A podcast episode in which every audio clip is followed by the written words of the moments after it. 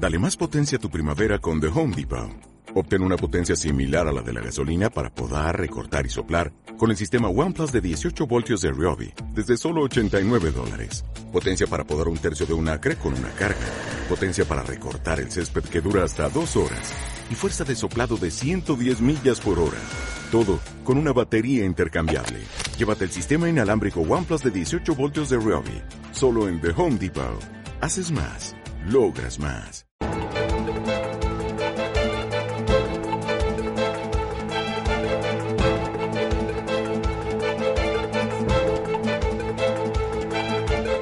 Capital Intereconomía, con Rubén Gil. Cada minuto de las ocho y media de la mañana, al menos en Canarias, seguimos eh, mirando a Barcelona, seguimos mirando a Cataluña, mirando a esos atentados de la pasada semana en la ciudad condal, también en eh, Cambrils. Vamos a abordarlos ahora desde el punto de vista de la financiación de los grupos terroristas. El experto en este tema, el presidente de ASEBLAC, es don Juan Carlos Galindo. ¿Qué tal, señor Galindo? Muy buenos días. Querido Rubén, buenos días y un placer estar con, tus oyentes y contigo, por supuesto. Lo primero, eh, ponernos la venda antes de la herida. Si pasa algo con la cobertura, mm, culpa de la... Culpa del AVE, culpa, del AVE, culpa del AVE, culpa del AVE. Estamos a diez minutitos de llegando a Madrid, pero bueno, un placer. Espero que nos acompañe la cobertura. Eh, eh, la primera duda que nos surge, señor Galindo, con este tema y hablando de financiación si para un atentado como el que hemos sufrido en España la semana pasada, hace falta mucha financiación o no. No ha sido una gran despliegue de medios, por así decirlo, para entenderlos. Ha sido una furgoneta, unas bombonas de butano, que era lo que intentaban, y poco más. No sé si eso le sorprende mucho o no. Sí, bueno, en este caso, querido Rubén, es una célula organizada, a meses trabajando. Estamos hablando de una decena de personas eh, totalmente identificada. También hay que decir que está ya desarticulada, ya prácticamente al día siguiente eh, o el domingo ya se dio como desarticulada. Y esta docena de personas lleva meses trabajando.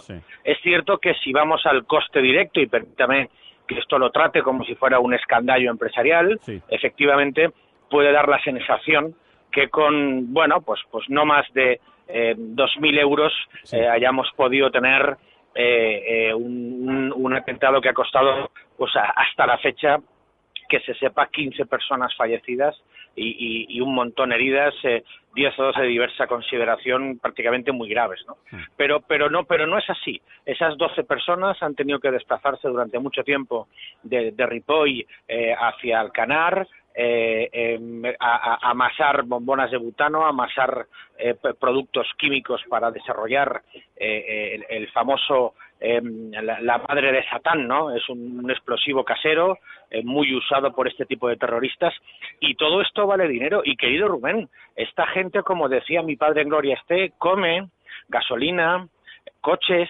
eh, es decir, mm, si sumamos el, lo que cuesta una célula de mantener, nos podemos ir a un pico, querido Rubén. ¿Y ese dinero, señor Galindo, de dónde sale?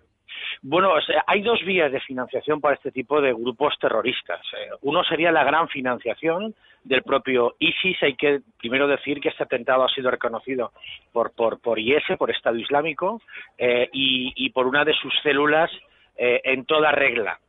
Aunque sí es cierto que son muy jóvenes, hay que también poner el acento en que la radicalización eh, eh, como verá querido Rubén, eh, es muy, muy, muy, muy joven. Los jóvenes son relativamente más fáciles de manejar que, un, que, un, que una persona mayor, ¿no? Mm. hay que decir, como le decía, dos tipos de financiación.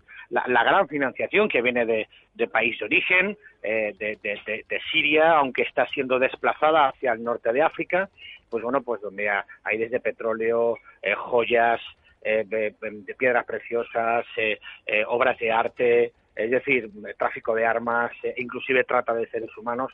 Y luego hay que recordar que el propio ISIS es un Estado, eh, con sus impuestos, con su recaudación, eh, con más de... tenía 27.000 milicianos hace dos años, ahora probablemente tenga muchísimo menos porque le, le, están ganando la batalla o le estamos ganando la batalla en terreno. ¿no? Lo que esto indica que em, ya no tiene esa potencia económica que tenía para financiar, y, nos remitimos efectivamente, como usted decía, querido Rubén, al coste directo, ¿no? no, no hablamos de, de grandes atentados, sino hablamos de prácticamente con lo que uno pueda financiar mes a mes y, y, directo al grano. Eh, eh, ¿Cómo se ha financiado esta gente? Ya hay noticias, ya podemos avanzar de que una parte ha sido con, con la venta de, de, oro eh, y joyas. Eh, eh, y, aquí venimos a lo que sería la delincuencia común. Hay que decir que muchos de ellos tenían antecedentes por, por delincuencia común, robo, hurto, tráfico de, de cocaína y de hachís al por menor. Entonces, bueno, pues, pues vamos a la financiación, querido Rubén, diaria, cotidiana, la propia aportación que uno de su salario pueda tener a la causa, y por supuesto luego hay otra también directa a la célula que es del imán. El imán, el que probablemente esté fallecido también en la casa de Alcanar, parece ser que todo indica a que unos restos hallados ayer ayer mismo concretamente hay que decir dos orejas ¿eh? para que la gente vea lo que quedó de este hombre eh, parece ser eh, que, que, este hombre sí ha viajado de una manera con, constante eh, a Bélgica a un barrio muy, muy, muy radicalizado e inclusive a Marruecos. Por lo tanto, podemos también decir que, que hay un, una parte de estrategia de financiación a, a, a, esta persona por parte de la organización.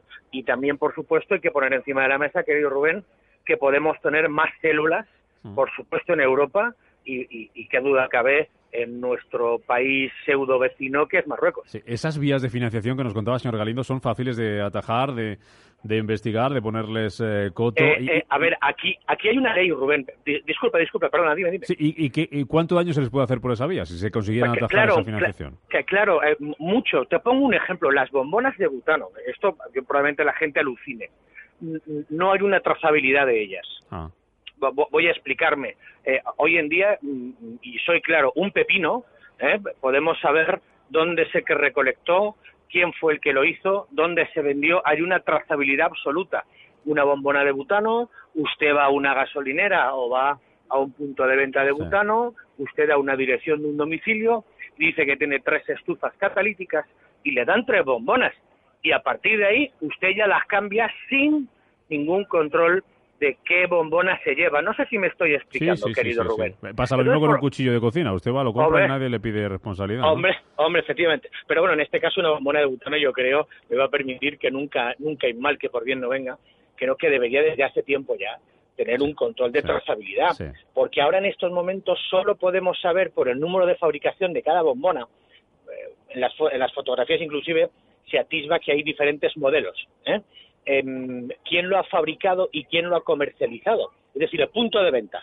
Con eso, obviamente, es cierto que tenemos eh, un ámbito de actuación, pero oiga, yo quiero saber quién narices le ha vendido 160 o 106 bombones de butano a 12 tíos. Ya. No sé si me estoy explicando. perfectamente, señor Galindo. Hay otra cuestión de la que se habla mucho siempre que pasa un acontecimiento como bueno, este. Pues, Dígame, dígame, Rubén. Digo, el, el, el papel, hablamos de dos vías de financiación, una, mm, como lo ha contado usted, el eh, tema de los impuestos por parte del Estado Islámico, otra con el tráfico de armas, de drogas, petróleo, petróleo. Y, y, señor Galindo, ¿y el papel de un país como Arabia Saudí realmente cuál es? fundamental, pero mire usted, voy, voy a poner el punto sobre la I también. No, no, no necesariamente los financia eh, económicamente, hay que hablar también de Qatar y hay que, hay que hablar también de Kuwait y hay que hablar de Turquía. Y usted me dirá, lindo, ¿cómo me hablas de Turquía? Turquía eh, es el gran proveedor logístico de Estado Islámico para la venta del petróleo y otros derivados del mismo. Eh, en el mercado secundario, usted sabe que existe, por desgracia, en casi todo en esta vida los mercados secundarios, para el que no... Mercado de segunda mano, vamos, para que no... Eh, y, y Turquía eh, pues se sabe que en los puertos de Turquía llega el petróleo robado eh, de las refinerías donde domina ISIS y es vendido. Pero sí es cierto que los países internacionales, sobre todo los Emiratos Árabes y Arabia Saudita, eh, están una ayuda en cuanto al, a la formación, al, a la radicalización, a la política, inclusive la formación militar. Es cierto que en un principio, no como Al Qaeda, que se financiaba externamente, ISIS consiguió ser independiente, eh, pero aún así recibía en torno a un 10, un 15% de, de todo su volumen económico de financiación de estos países. Y ahora sí es cierto que de dos años para acá obviamente ha recibido más dinero en efectivo porque le estamos ganando en el terreno como le decía anteriormente eh, Rubén. Pero pero sí es cierto que estos países em, eh, son fundamentales a la hora de la radicalización y, y, y, y la, la, alentación alentar a ese radicalismo islámico y esa defensa ultranza de, del Corán defendiendo la violencia al que no está unido a ellos. Entonces, por lo tanto, es fundamental, querido Roberto. Hablando de apoyo, publicado este fin de semana el Sunday Times que el Daesh podría haber utilizado una red de empresas, decía, en Reino Unido para enviar material militar a España. Una sí, cuestión, sí, sí, por supuesto, Una cuestión más, señor Galindo, la última. Em, el papel de las monedas virtuales, por ejemplo, Bitcoin, en un tipo de financiación como este. Em, ¿Qué papel juega? ¿Más difícil de eh, controlar?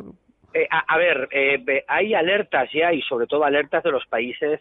Eh, Malasia se va a sorprender. Malasia recientemente ha mandado una alerta internacional porque ha detectado movimientos de Bitcoin, inclusive con Ethereum también, con, con, la segunda moneda más utilizada de las criptomonedas.